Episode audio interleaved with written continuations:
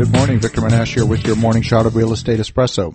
One of the trends that I'm seeing in the market today is what I call the fishing expedition. I'm seeing a lot of properties appear on the market demanding very, very high prices. In fact, prices so high that the numbers frankly don't make sense. In fact, we've had a number of deals cross our desk over the course of the last couple of weeks where the numbers are really, really expensive. For example, we had a smaller project that frankly was priced at approximately its appraised value. You can see from the history what the seller bought it for that they in fact had the property reappraised, they refinanced and pulled all their cash out of the property, and now they're essentially trying to sell it at that appraised value. Problem is when you do the numbers and you look at it at that price, you discover very quickly that the property is at negative cash flow.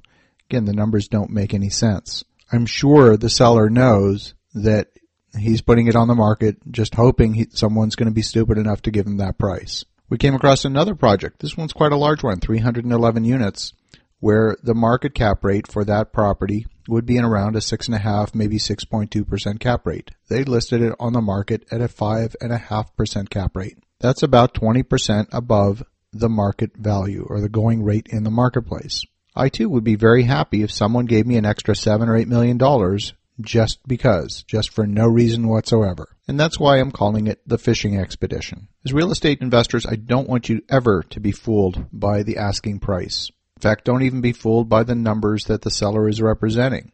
Oftentimes, they omit things in their financials that are, in fact, real. You want to construct your financial model as if you were managing the property. This is how the property would operate in your hands. Because that's at the end of the day what will happen if you buy it. What the seller did is irrelevant. How it's going to operate in your hands is in fact what matters. So construct the financial model as if you are the owner, then determine what it's worth, place your offer based on your own numbers, not the seller's numbers. And then, of course, you can look at the seller's numbers to see if they match your numbers. But in many respects, the seller's numbers don't matter. The only real reason to look deeply at the seller's numbers is to see if you can find a misrepresentation.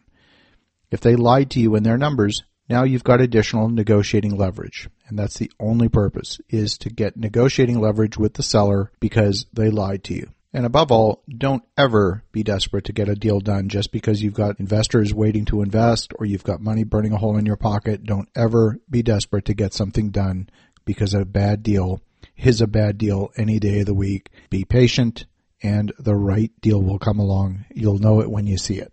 Meantime, have an awesome day. Victor Menasce signing off here. We'll talk to you again tomorrow.